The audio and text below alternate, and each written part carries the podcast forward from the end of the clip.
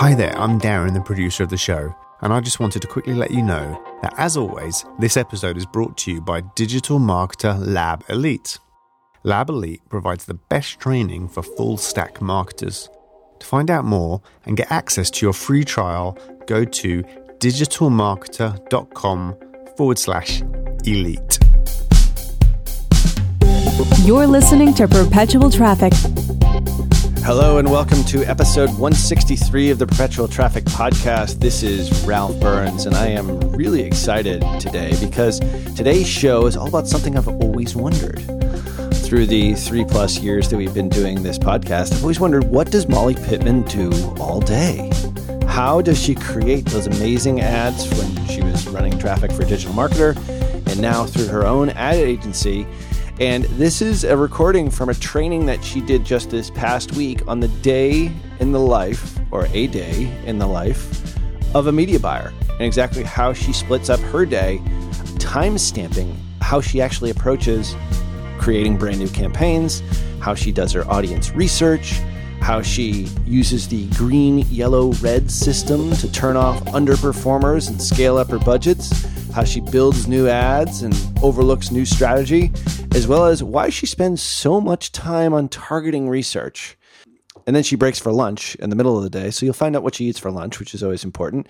But, uh, and then in the afternoon, she tells you exactly what she does after her campaigns are launched, uh, integrating company meetings, team meetings, perhaps customer meetings, as well as creative and ad copy that she reviews in the afternoon, as well as ad research, and then maybe some educational time at the end of the day. So, a really cool sort of day in the life of what she does, as well as a little bit of a backstory as to how she became who she is today. I don't think we've really actually heard this story too much. So, uh, really excited to get you guys to listen in on this private training that was done just this past week. So definitely take out your notepads and pens and your Evernote files and take some mad notes here because Molly Pittman's going to tell you all about a day in the life of a media buyer.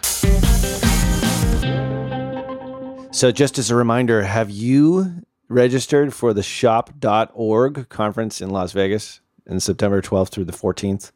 Well, me and Molly have, as well as a couple other team members from the Tier 11 team. We will be there. We'll actually be recording a podcast live, as well as interviewing some of the awesome speakers that are there. So if you run an e commerce store, or if you are in retail, or you're a media buyer just in general, definitely check out shop.org. And it's September 12th through the 14th in Las Vegas, Nevada. So, but make sure when you do register that you use the perpetual traffic discount code when you are registering for the event. So that discount code is listen shop 18, listen shop the number 18 and receive 20% off your registration. We'll see you at the show. So take it away, Molly. Hello, everybody. Uh, so, I'm just going to start really quick with my story. This isn't something that I talk about a ton, but I've been learning recently a lot from other people's stories. Uh, so, I just quickly want to tell you my story, how that relates to you guys. And then we're going to get into some cool tactical information that's going to help you learn more about traffic, but also it will help you manage a traffic person if that's something you're looking to do. I just turned 28 years old on Monday. And six years ago, I was a bartender in Kentucky, uh, which is pretty funny to look back on. I was born and raised in Kentucky.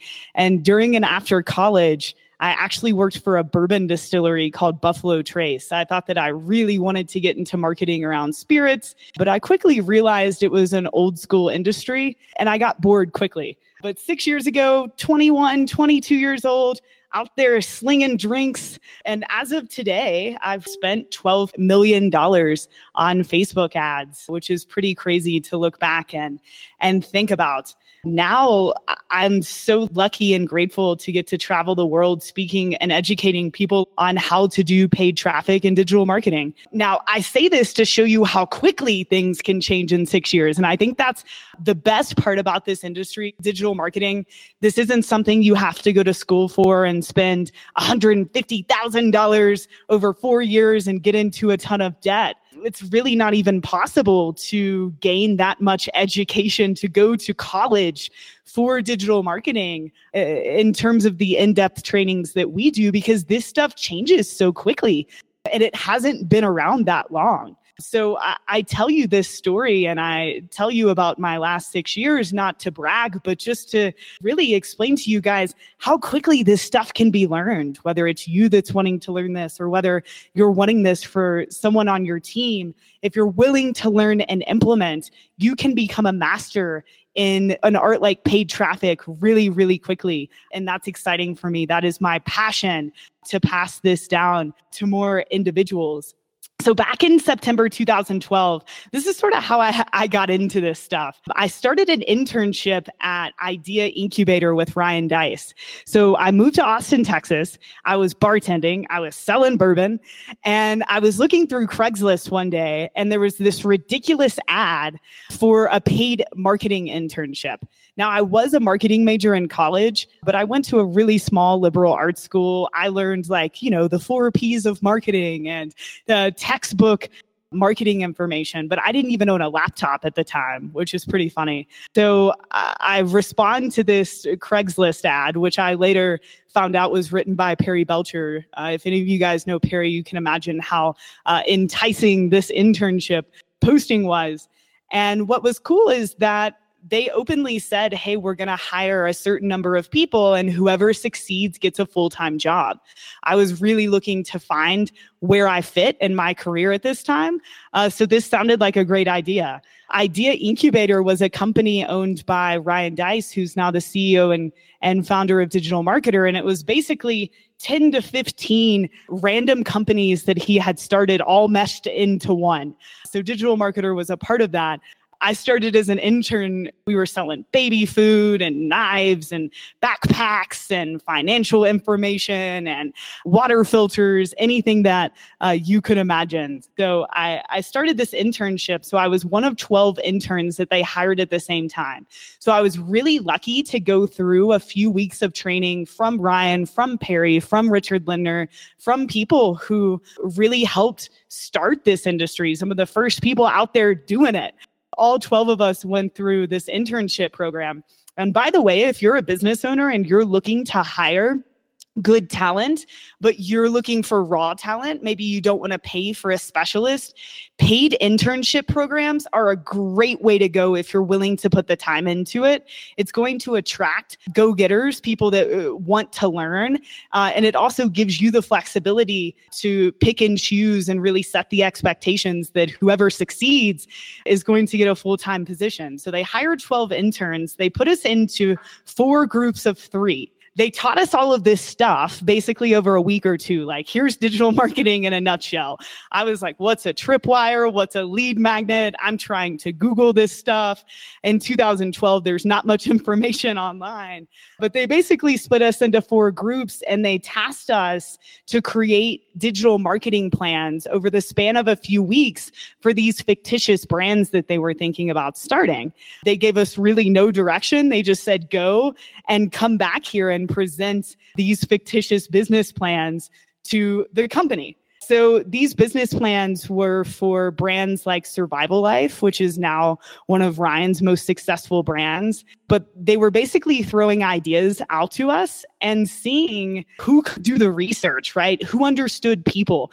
Uh, so I knew nothing about digital marketing, but I could work my way around Google uh, and YouTube and ask the right questions so that I at least sounded like I knew uh, what I was talking about when we went to present these business plans.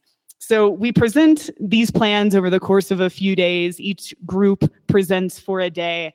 And then they picked four of us. And I think they were looking at who can do research, who put picks up on this stuff quickly, who's a good team player, because we were working in groups. They were probably looking for public speakers because of digital marketer. So I was lucky enough to be one of the four that were hired into full time positions, which what I was really pumped about. I didn't know what that meant for me, but I knew that it meant I made it to the next round. I'm super competitive. I grew up playing soccer and tennis and running cross country. So, especially at 21, 22 years old, I was pretty pumped to get one of those four positions. So I was placed actually into one of Ryan's companies and that's when I was hired to work at a company called Digital Marketer. Uh, so my first task was to figure out organic social media. Back in 2012, that was a huge topic. There was a lot of organic social out there to get. So Ryan said, Molly, here are a bunch of courses, trainings, here are people to listen to, go try. Uh, so I started on the organic social stuff. It really got me familiar with Facebook, and I started to love Facebook.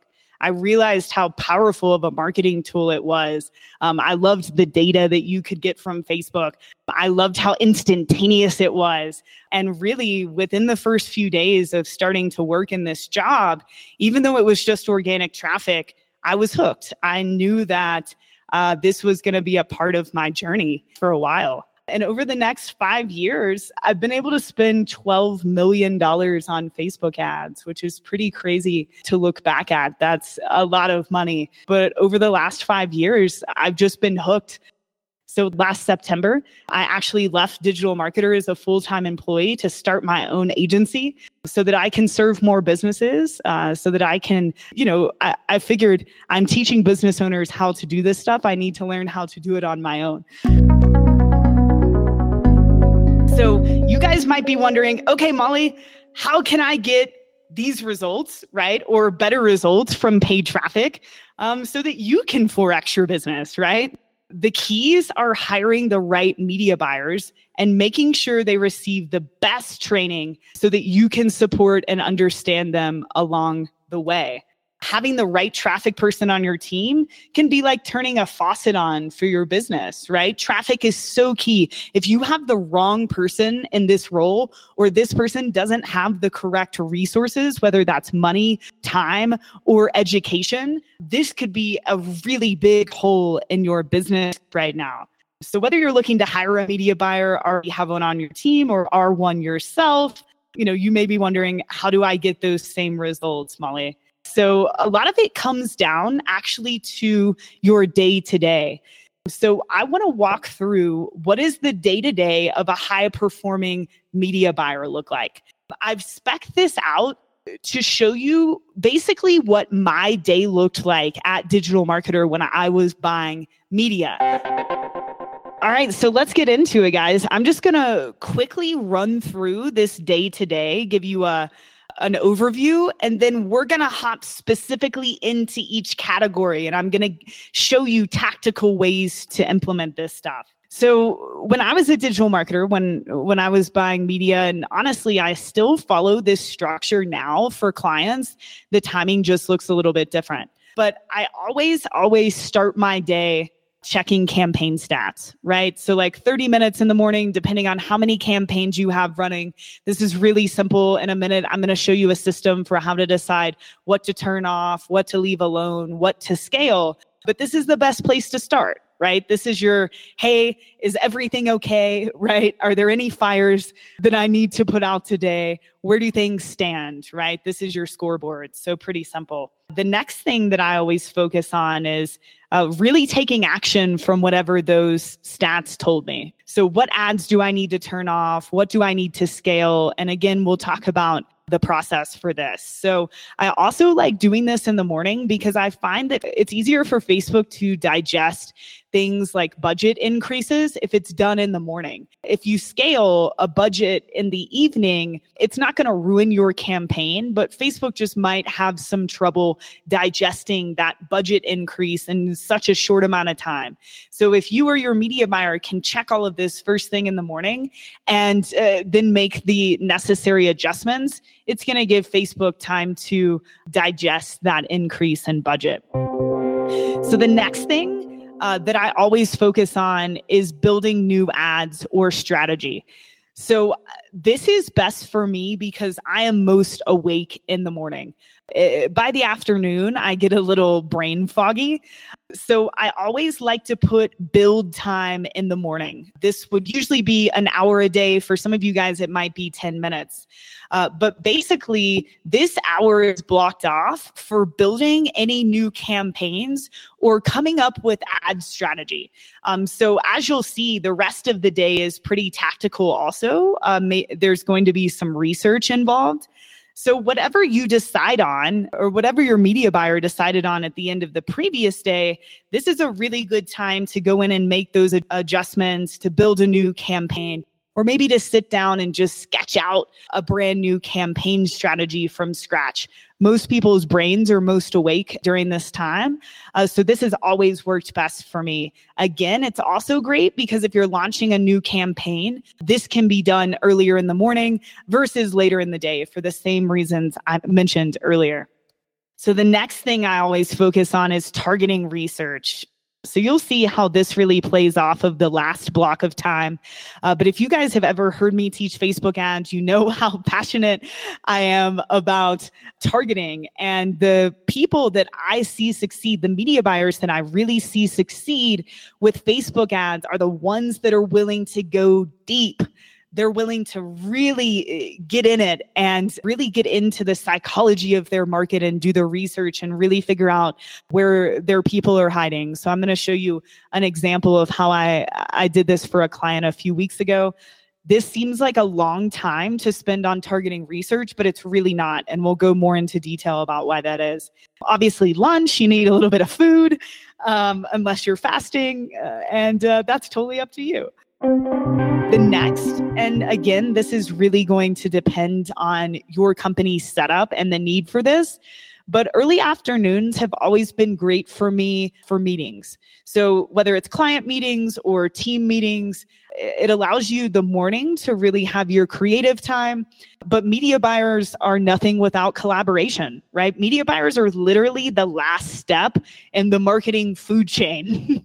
Even though they can have the biggest effect, if the tech isn't right, if the offer isn't right, if the designs aren't great, if the copy isn't written well, if the tracking isn't there, if customer service isn't notified, your media buying isn't going to be as effective. So I'm going to talk about how I really made sure I integrated myself as a media buyer into the rest of the company. And I think that's a reason that I was able to have success.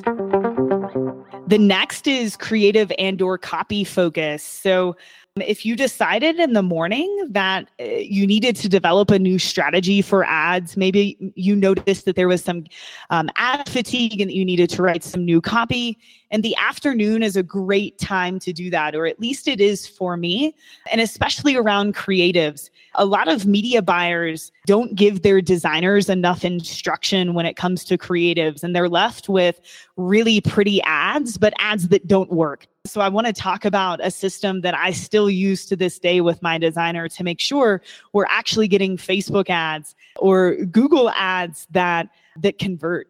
The next is ad research and education. So as we've been talking about, education's important. Facebook literally changes every day. I feel like my job um, is, as much as it is to run Facebook ads, I feel like a Facebook detective or reporter, you know, not to create shiny object syndrome, but just to be in the know of the changes that are coming and to make sure I'm constantly looking at what other brands are doing. And I'm going to show you a new research method that I just created that's really helping me uh, continue my education uh, today. And then last but not least, check campaign stats before you leave, do a little scaling if needed, if there's a huge opportunity, and start to plan for the next day. So, again, guys, all of this is within scale for your organization. And I'm about to go through each in detail, but I really hope this is helpful in terms of you guys starting to understand what my thought process is for uh, not only new campaign creation, but to continue to optimize these campaigns and to keep your traffic system going. All right, so let's go back to the beginning of the morning, guys. So before you check stats, you first have to know what your success metrics are. So, this is a huge mistake that I see business owners making, that I see media buyers making. We've set up campaigns, we're running this traffic, but everyone in the company has different ideas of what good and bad are in your company, good and bad, or success or failure, or yellow, green, red, that I'm going to show you, those should not be subjective conversations, right? You have to make sure that you as a media buyer know from the business owner, the CEO, whoever you're reporting to, you have to know what they want, right? And business owner, you have to tell your media buyer what you want and how you guys are going to track that. So, the most common success metrics that you want to track, guys, depending on your business model, and the first things that you're probably going to look at when you wake up in the morning return on ad spend, right? That's why most of you guys showed up here. You want me to show you how to put a dollar into Facebook and make $2 back, right? So that's a success metric that you're probably tracking. CPA, so cost per acquisition of a customer. Uh, depending on your business model, that might be your goal cost per lead at digital marketer that was a huge metric that we were looking at really trying to build that email list trying to get people to opt in for a lead magnet so we could sell them other products you can also measure secondary metrics. So I don't recommend the metrics I'm about to cover being your primary success metrics. It's probably either going to be return on ad spend, CPA, CPL, or really all three. But if you're having trouble with those metrics or you're looking to inform those metrics, some secondary metrics that a media buyer might look at if they need to change in their ad campaigns might be things like cost per click you might see that your cost per click is really, really high. Well, if your CPL is still within reason, don't freak out. Uh, but a high cost per click might tell you that your relevance score is low. So, CPC is a great secondary metric to look at. Click through rate, same thing, right? Great way to really tell yourself is my offer something that the market wants? Do my copy and creative properly explain why my offer is something that the market wants? Conversion rate on page. So this is a metric that people completely forget about until they go to optimize their landing page, whether it's an opt in page or a sales page, pre sale article, whatever.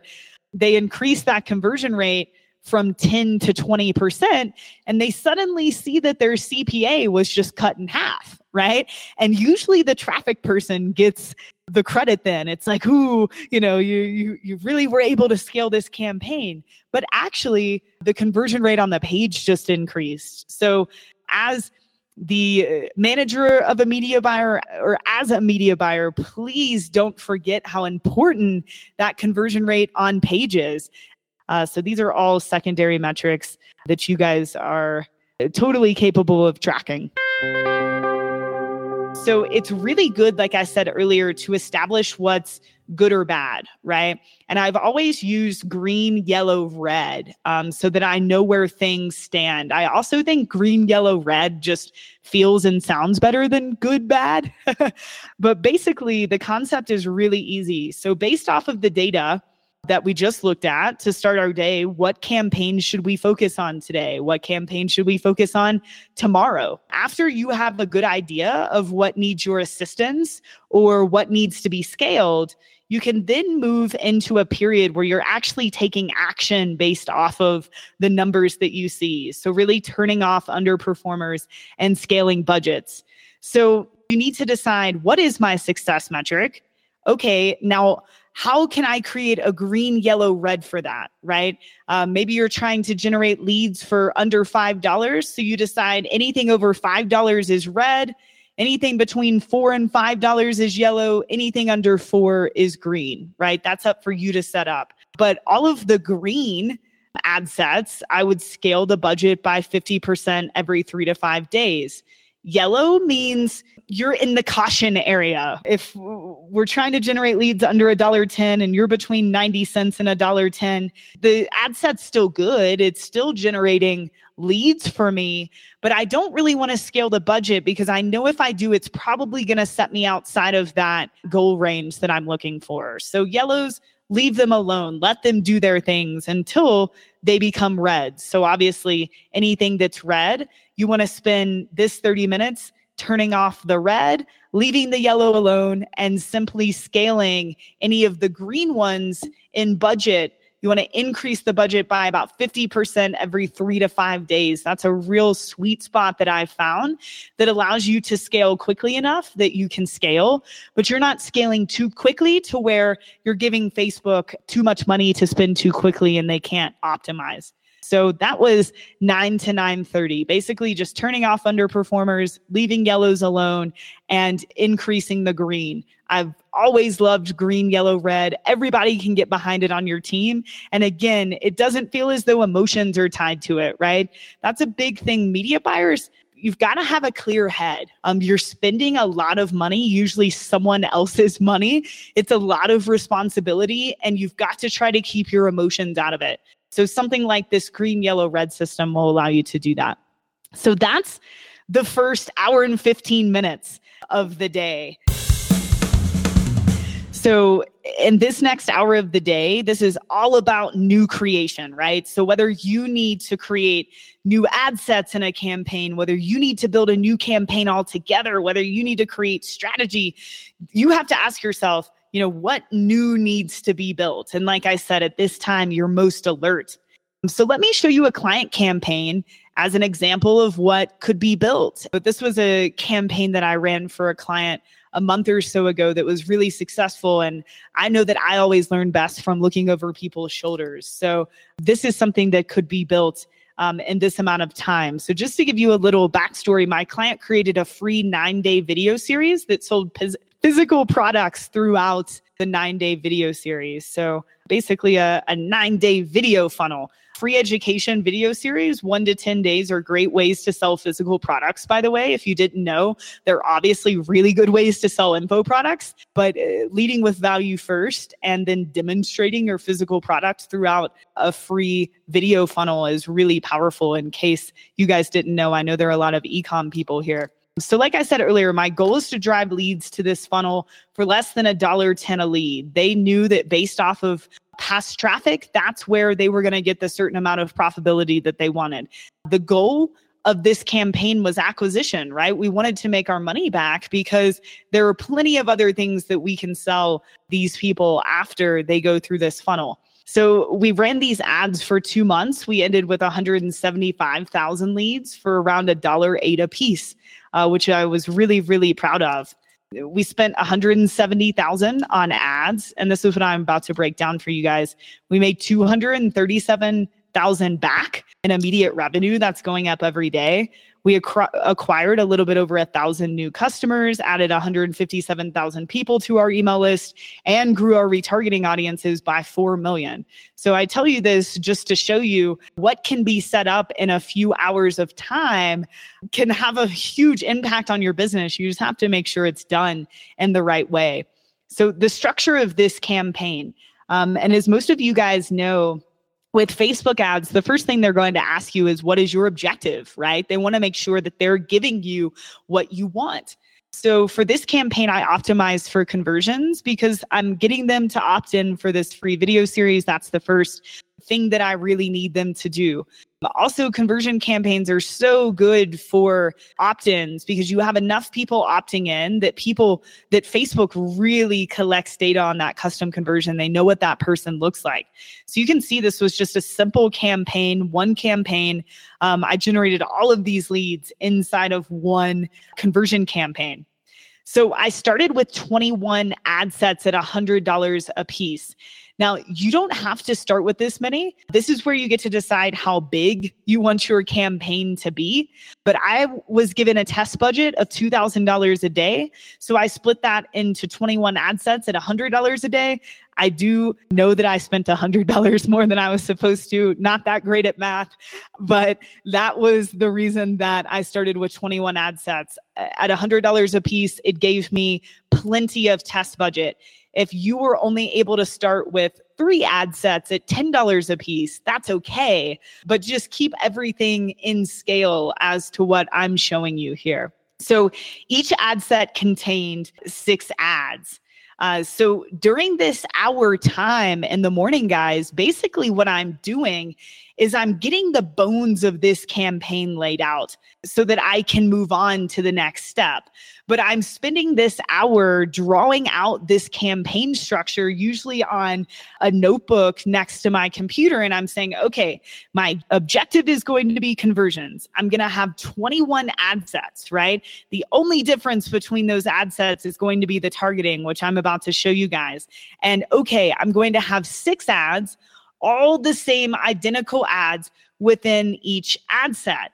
Now, I lay this out so that I now know what needs to be built. And sometimes when I go to do the targeting research, I realize there's only enough audience to target, you know, to have 10 ad sets, or I find maybe I only need two ads. We'll talk about that, but I'm really trying to figure out the bones of the campaign that I'm wanting to build while my mind is fresh and so that I know what I need to do the rest of the day. So after I understand that, I know what the offer is. I know that we're wanting to run ads to this video funnel. We're optimizing for conversions. I'm then going to go into my targeting research, which is my absolute favorite thing to do. You guys, so many people build awesome Facebook ad campaigns. They're great hooks, great creatives, but they put it in front of the wrong people and they fail.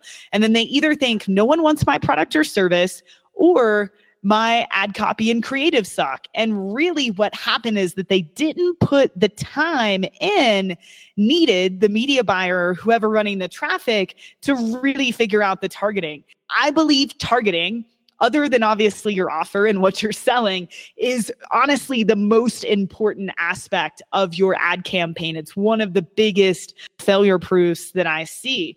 So during this hour, I'm spending time researching new audiences for new ad campaigns. So, for example, if I'm in the mode of setting up this new campaign that we're talking about, I'm going to research out all of these new audiences. If maybe I'm not in a new build mode, but I'm in a scale mode, so I have a campaign that has a lot of green ad sets, that I'm going to spend this time doing this same targeting research that I'm going to show you, but uh, doing so to find more people like the ones that are already converting so that I can start to scale that way. So just making sure you spend at least this hour on research. Honestly, for some campaigns like the ones you're going to see, I spent up to 10 hours on targeting research. This campaign, the size of it required me to spend a little bit of time, but again, everything is in proportion. So make sure you're spending at least an hour on this a day. So the best way to scale, like I said, is by showing ads that are already working to more people who are most like those converting. So I call that horizontal scaling. So increasing the budget for the green ads, like we talked about earlier, that's vertical scaling. That can only get you so far. You can also spend this time to find new interest or lookalike audiences so that you can perform horizontal scaling to show these ads to more people like the ones that are already converting. So let's go back to my client's campaign, right? The 21 ad sets ranged from about half a million in audience size to 30 million in audience size.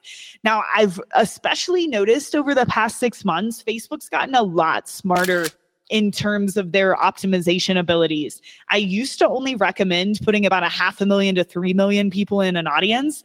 I now am seeing success with some audience sizes up to 30 million. So it's really up to your discretion as to the audience sizes you want to use.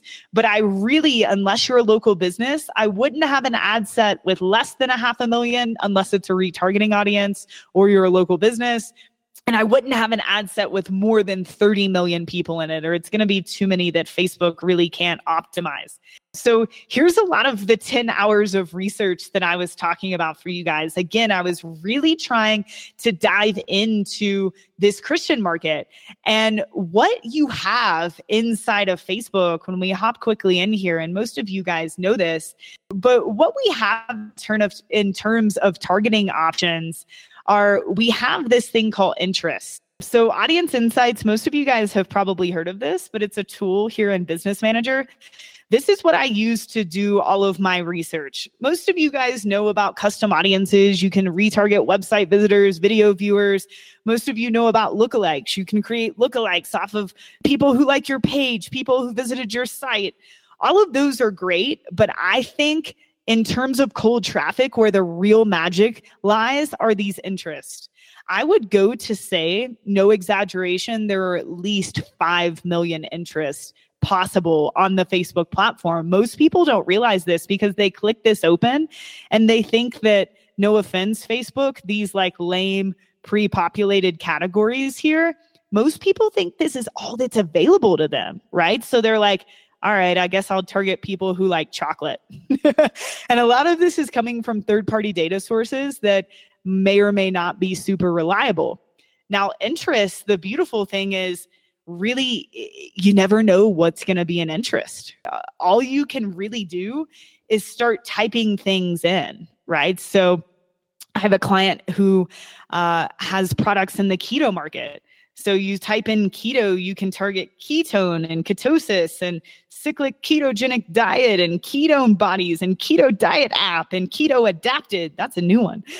Um, and there are all of these different interests that you can start to target. But what most people are going to do is they're going to go in and do exactly what I'm doing right now. They're going to go in and type that big keyword. You know, if it's yoga, they're typing in yoga. If it's golf, they're typing in golf.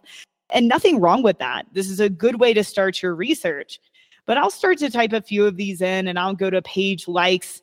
And I've got this sheet of paper and I am just writing down everything that I can write down that might be relevant. So all of these are great. Low carb, that's basically what keto is. Julian Bakery, they make a lot of gluten-free breads and things. Low carbing, the paleo secret, all of these I would start to write down. And I'm not only using audience insights, guys, I'm also using Google. So I'm starting to research to discover where is this market hanging out? So what books, magazines, bo- blogs, publications do they read? If you're trying to target dentists, what publications do they read, right? What are the dental blogs and magazines and books for the Christian faith? I mean, books, obviously the Bible, right? Um, is is a book that that that market reads and so I started to type that in and things started to come up, right? But I wouldn't have started my search by typing in a Bible if I didn't really think about what is the book or the books that this market reads, right? And then I get Pray America, Crosswalk, God Today, My Bible, Kirk Cameron is an influencer, Proverbs 31, right? It just takes a little bit of digging here, guys, to try to write down um, as many of these interests as possible. What authority figures do they follow? So every market has an authority figure. Who is a leader that they're following? Who are your biggest competitors, right? Who else is competing for their attention? So even though we weren't selling with this this client, we're selling physical products. I was targeting different apps that give Bible verses and wallpapers and um, you know public speakers and Christian musicians because I know that that's where this market is hanging out. What tools do they use? Every market has tools that they use to practice whatever they're doing. What events do they attend? If you love something enough to show up and learn about it in person, you probably really love that thing. What are buzzwords in your market and how can you start typing those into audience insights? So after I find as many possible interests on my own, and write them down. I start using audience insights that I showed you guys. So, you know, here were a few. Pureflix is a Christian film company. Matthew West, Mandisa, these are um, influencers. I think they're both musicians. So I'm just starting to input these into audience insights to see if there's anything I missed. And there's always something that you missed. Um, I guarantee you, there you're always getting more information. Like this K Love Radio, I had no idea what that was. It's a huge radio station that Christians listen to. Um, so I'm just spending time really figuring out more about these people. You can see I have a hundred here, right? I think I was able to target almost 70 of these.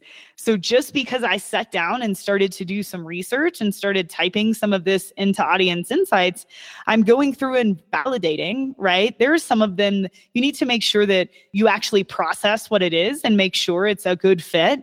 But there were a lot of things I had never heard of in my life that I never would have thought to type in to interests, right? You just never know what's going to be in that interest box that you can find, which is really exciting. Like, I can do all things through Christ who strengthens me. I would have never have thought of, to type that into interest. Um, so I'm really doing a lot of research here uh, like I said, our test budget was 2K a day. So I created 20 ad sets targeting the best interests I could find and one re, um, that was just retargeting warm audiences. I've quit trying to aggregate them into like all the books in one ad set, all of the speakers in one ad set. I'm just going down my list and inputting interest until we have reached an audience size that I am happy with. Over half a million, sometimes I'll get to 15, 30 million. Um, but this is more of an audience size play for me. And I'm just creating new ad sets so that I can change the targeting. This is what's allowing us to launch with a really big campaign that we can scale. So when I was a digital marketer, I came up with a concept called the ad grid. Basically, it's a way to set up ads so that you're defining the avatars that you're wanting to speak to and then different hooks here on the y axis so that you can make sure you're speaking to the right avatar using the right hook, the right why, the reason that they want to take action. So, for example, Panda Planner is one of my clients. Mike is awesome. Mike's in Blue Ribbon. We were just there hanging out. And running ads for Panda Planner, which is a planner, right? Anyone could use a planner. So, you know, I could only go so far with doing uh, targeting around notebooks or people that like office supplies or people that are organized. You know, that was sort of low hanging fruit. From there, we had to establish avatars and really dive in there. So, for Panda Planner, one of the avatars that's really successful is moms. So, I did this entire targeting research process, but for moms, right? So all the mom blogs and associations and organizations and, you know, all the mom interests that we could target, I went in and fleshed that out completely. And then I'm looking at the ads more from an avatar specific way, right? So I have a separate campaign for Panda Planner completely for moms, where I did pretty much the same thing that I just showed you. I'm just optimizing for them to purchase the planner and I'm speaking specifically to that avatar. So, really, guys, before we move on, the most important part of this campaign and your campaign in general is doing your research. And I feel like that's where people shine. That's what's going to allow you to reach the avid part of the market. It's also really going to allow you to scale. So, really, really important whether that's you or your media buyer to do the research. So, just to give you guys an idea for this campaign that I created for my client, I tested three copy variations and two creative variations. So, a huge, huge, huge mistake I see people making is they are way, way, way over testing their copy and creatives. It's like they've got 16 ad different ads in an ad set because every ad image had to be a different color and their ad set budget's 10 bucks and they're wondering why none of their ads are getting reach and the reason is that Facebook just literally cannot digest and show and truly test that amount of ads so even for a test budget of $2,000 a day, I kept it really simple. Three copy variations, two creative variations. And you guys could use this exact model for any campaign that you're running. So the three copy variations, these are always my default. Straightforward promotion, right? What is this thing you're trying to get them to do? What is it and why should they do what you're asking, right? So I was asking them to sign up for a free video series. The copy was very simple. Here's why this relates to you straightforward promotion about the video series. The next one, leading with a huge benefit for end users and then a call to action. So this is similar to the last one, but instead of being straightforward about the offer, I'm leading with a huge benefit. This is going to speak to people who might be in a more positive mindset at that moment. This will speak to people who uh, just might really want that benefit. So, whatever your offer, your product or service is, this is similar to the straightforward. We're just adding a huge benefit to the beginning. And then the last one is the opposite. So, leading with a huge pain point. This is going to resonate more with people that might be in in a negative mindset which at the moment which happens to everyone or might be experiencing a certain pain point. So when your media buyer is just getting started, these are three great copy variations no matter what you're running traffic to. Straightforward, leading with huge benefit, leading with huge pain point, all leading back to the same call to action. So we had those three copy variations and then two very simple creatives. The first was just a three minute, 22 second video ad recap of the video series. This actually did really, really well. So, uh, was just easily put together as a recap of the video series so they could see what they're getting into. We also tried a 15 second video slideshow of scenes from the video series. So I knew because the medium was video that we were trying to get them to consume, I probably wanted to lead with two video ads, slightly different, definitely in length. So we tested the two creatives and the three ad copies uh, variations. Surprisingly, guys, the winner was the straightforward copy with the three minute and 22 second video. I'm not sure why that was the case. It's not always the case across mm-hmm. my different clients, so always test it. But uh, actually, I do know that this just picked up a ton of social proof. So the straightforward copy really spoke to this market. The video kept them entertained. You can see 56,000 shares, 7 million views, 8,000 comments. Social proof is the name of the game in Facebook ads now, guys in case you didn't know, especially since relevance score was introduced. The more you can increase this social proof, the better your results are going to be. So for this campaign, the straightforward copy won. Little pro tip most people don't realize that when they duplicate the ad set, it's duplicating all of the ads within that ad set. And even though they look identical in terms of copy and creative to the previous ad set, it's actually a completely new post ID. So within my 21 ad sets, if I would have just duplicated all of them, I would have had the same six ads. They would have looked the same. But my social proof that you just saw, my 56,000 shares would have been distributed across 20 different variations of this ad. That would have sucked. Um, I definitely wouldn't have gotten the results that I did. So, a little pro tip the first time you duplicate an ad set, just go write down the post IDs. You'll have the URL of the ad. You're going to grab the last, I think, nine digits of that ad. Just put it in a little text doc. And when you go to duplicate, instead of this create ad, click use existing posts, insert post ID, and put that number in there. That will make sure that all ad sets are running traffic back to the same ads. It's going to keep your relevance score high. So, next is ad research and education time. Towards the end of the day, you're more tired, like I kind of am right now. It's why I keep saying weird words. Uh, but this is a great time to do research. So, I get a lot of ideas for copy, creative hooks from looking at what other brands are doing. So, uh, media buyer, it, it can't all be work and setting up campaigns and pressing buttons. You do have to give yourself time to do some research, get some inspiration, right? There's creativity that goes into this job. So I'm not sure if many of you guys know this, but Facebook launched a new tab on all Facebook pages. You can go to info and ads and what this allows you to do is actually see all of the active ads that that brand is currently running. This might be one of the best things that's happened to me in the last year because I have, I just have swipe files of screenshots I've taken of ads. And you guys know if you run Facebook ads, you see something in your news feed, you're trying to screenshot it before it leaves. Well, now you can just go to the page at any time and see what people are running. So, this is a great time to go look at different brands outside of your market, get inspiration for copy, creative, hooks. What are they doing that you could apply to your market? I don't like the saying all marketers are thieves because I think it has a bad connotation, but we all learn from each other. That's why you're here. So it's okay to go look at other brands. It's a great way to to spy and just to get ideas.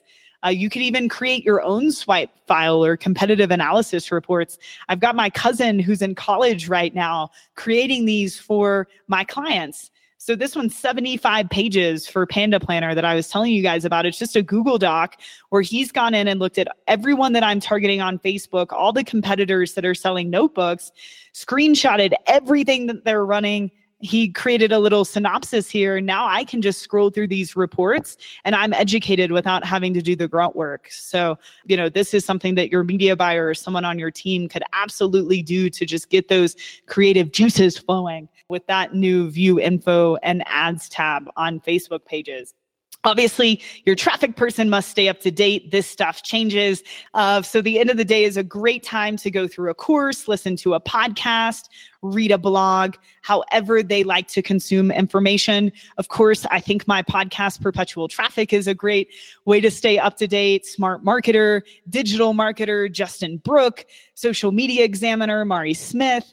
Uh, there are a ton of people out there teaching different aspects of this stuff.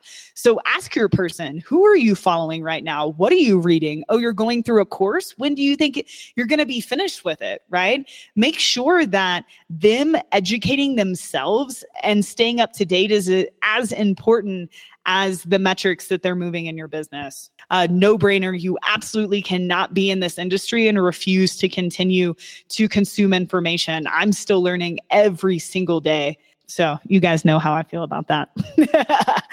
um, and then at the end of the day, guys, we just want to check in one more time, right? So check stats one more time at the end of the day.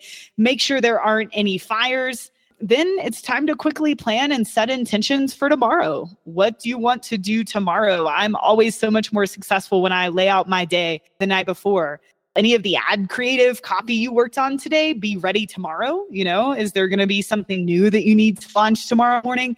These are questions I would ask myself, by the way, guys. Do you foresee any yellow campaigns fatiguing and needing your time tomorrow?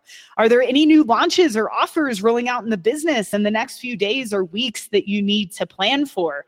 You know, are you on pace and hitting your goals? The most important question that this person should be asking themselves. Maybe there's a campaign doing really well that you have the opportunity to scale, you know, before you clock out, or at least plan to scale for your focus time the next day. So after I launched 21 ads conversion campaign, six ads in each ad set, I didn't touch anything for three full days. I never do you're usually going to get false positives or false negative right out the bat because Facebook needs a bit of time to optimize. So always plan that into your test budget. Three days. Please let the campaign run for three days. So after three days and every morning thereafter, you know, I turned off any ad sets that were above our dollar ten mark. You know, every three days I increased the budget of ad sets that were below the dollar. Actually, uh, the 90 cent mark that we were talking about earlier. Whatever your green is, you want to scale that by 50% in budget. So this is called vertical scaling. I was under a bit of a time crunch with this one. So I did under a, anything under a dollar was getting scaled every three days uh, by 50%. Every three days, I also created a new ad set with brand new targeting, right? So I'd go see what was working, use audience insights, create a new ad set to make sure I was also broadening the amount of people that we were targeting. So, how did this look in the end? And I tell you this to just set expectations for you and your media buyer. So, we finished with 38 ad sets, right? We started with 21, but we added a new one every three days. 13 never made it past the $100 test budget. 13, which I'm bad at math, that's somewhere around 20 to 30%, completely failed. They never were scaled right? And I like to think I'm pretty good at this. So the failure rate on this stuff is high. If you have a perfect media buyer, they are not pushing themselves hard enough. You need to try new things and you need to fail. Eight made it to $200 a day, eight made it to $300 a day, five made it to $400 a day. two made it to 450 a day, and one made it to 500 a day. So you can see that really eight of them uh, were carrying the biggest load, right? Eight, about eight were green, eight were yellow, and about eight were red, and they failed. And that's pretty good numbers compared to my normal batting average. So, you know, don't hold your person necessarily to these standards. Every campaign is going to have uh, their own nuances, but it's always great to look back and say, wow, what did we learn? What worked? Uh, what didn't work? All right, guys. So after that, uh, this is important, but disconnect. Enjoy your evening. Honestly, most of my really good ideas come from when I'm not working, right? I'm outside in the mountains, or I'm talking to a friend, or I'm doing something creative, and I get that idea that I had been trying to force myself to come up with for days. So please, please balance. Um, early in my career, I totally burned myself out and it really stopped my creativity. It made me a bad media buyer. Uh, don't do that to your person. Don't allow that to happen to yourself. Disconnect and rinse and repeat, guys. Uh, this is the life of a traffic person, uh, which I'm really proud to be. And it's pretty damn good. I've had you know, the happiest years of my life the past six years. And a lot of this comes down to getting to do this work. So, traffic people are the lifeblood of your business. Without them, it's really hard to grow. It's really hard to achieve any kind of stability in your business because they are the ones uh, sending you leads and customers. And with the wrong one, you can really lose um, a lot of time and money. And with the wrong education um, and even the right person, you can lose a lot of money and, and time. So that's why Ezra and I decided to create um, a mentorship program that we're calling Train My Traffic Person. I'm really excited to tell you guys about this. So, this is a 12 week, I'll say that again, a 12 week mentorship and course where I actually train your traffic person to grow your business. So uh, basically, I'm going to explain um, here's exactly how I did this for digital marketer. Here's exactly how I do this for clients. Here's exactly how you replicate what I have done for your company, right? For your boss. Remember when I said earlier that um, if your head is not on straight, if you don't have a good relationship with yourself, um, it's going to be really hard to be a media buyer. And I've seen this happen, and it might sound a little woo woo, but it's completely true.